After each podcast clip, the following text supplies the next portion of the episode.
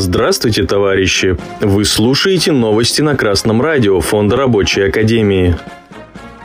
Сегодня в программе Взрыв в Сергиевом Посаде.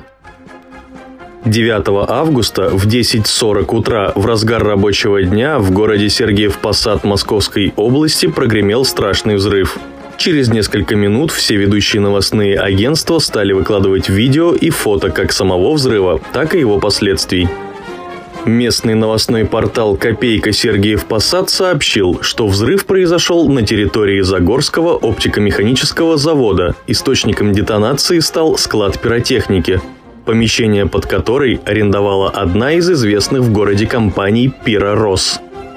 Причина взрыва на момент составления новостей официально не установлена. Официальные органы власти озвучивают такую причину, как нарушение технологических процессов. В результате ЧП было разрушено здание склада, объекты на территории завода пострадали от взрывной волны. Также разрушения зафиксированы в ряде соцобъектов и домов, расположенных неподалеку. Подмосковный Минздрав сообщил о 71 пострадавшем. Одна из пострадавших скончалась. МЧС сообщает, что 12 человек пропали без вести. Жизнь Загорска так до 91 года назывался Сергиев Посад до переименования, тесно связано с Загорским оптико-механическим заводом. В лучшие годы на нем трудилось до 20 тысяч горожан. При финансовой и кадровой поддержке завода была построена Центральная районная больница, ДК культуры имени Гагарина, детские и досуговые учреждения, санатории и предприятия общественного питания – Заложен завод был в 1935 году, но постепенно обрастал со всех сторон жилыми кварталами и в итоге оказался практически в центре города. В 90-х всем работникам завода раздали по ваучеру, а сам завод пошел с молотка. На момент взрыва каких только собственников там не было. Производство одежды, упаковки, намотка проволоки и, как теперь выясняется, склады со взрывчатыми веществами – так, например, в ноябре 2020 года на портале Авито появилось объявление об очередной продаже части цехов и больших участков земли завода. Само же производство непосредственно на заводе сократилось до нескольких цехов и насчитывало порядка 700 сотрудников.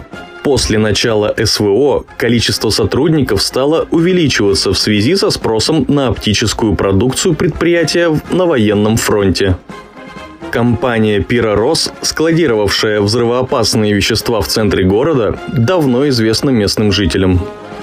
Новостной портал Сергиев Посад Лайв в июне 2022 года публиковал видеообращение 154 сотрудников компании «Пиророс» к президенту России, в котором они сообщали, что зарплата на предприятии не выплачивалась с февраля 2021 года по июнь 2022 Уволенные сотрудники также не рассчитаны.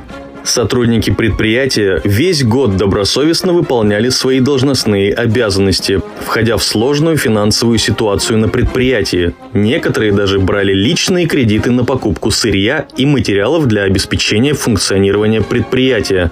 Генеральный директор Ченкаев Сергей Константинович весь год обещал, что ситуация вот-вот прояснится. Вот-вот придут деньги за выполненные контракты. Вот-вот будет новый контракт с Туркменией. Вызывал на личные беседы, уговаривал продолжать работу, так как ждут большие перспективы. Но оказалось, что Пиророс еще в июле 2021 года в налоговую службу России подала заявление о банкротстве предприятия из-за невыплаты налогов. Тем не менее, деятельность предприятия, как выясняется, продолжала осуществлять, а последствия оказались катастрофичные. На проходных Загорска оптико-механического завода и НИИ прикладной химии, на территории которой изначально располагался Пиророс, члены Рабочей партии России и сочувствующие на протяжении последних четырех лет регулярно раздавали рабочую газету «Народная правда». На страницах газеты, а также во всех электронных ресурсах и в эфире Красного радио ФРА мы регулярно разъясняем рабочим о необходимости брать на себя ответственность за положение дел на предприятии, добиваться повышения заработной платы, добиваться сокращения рабочего дня и, что наиболее важно, добиваться соблюдения технологий производства и охраны труда. На кону стоит не только благосостояние и здоровье рабочего, но и непосредственно сама жизнь. Ведь не генерального директора разыскивают под завалами, а вас, рабочих. Никто, ни один закон не может вас заставить нарушать технику безопасности, а нарушая ее, вы становитесь соучастником преступления.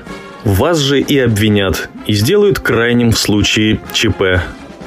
Товарищи рабочие, не давайте алчным директорам возможность обогащаться на ваших смертях.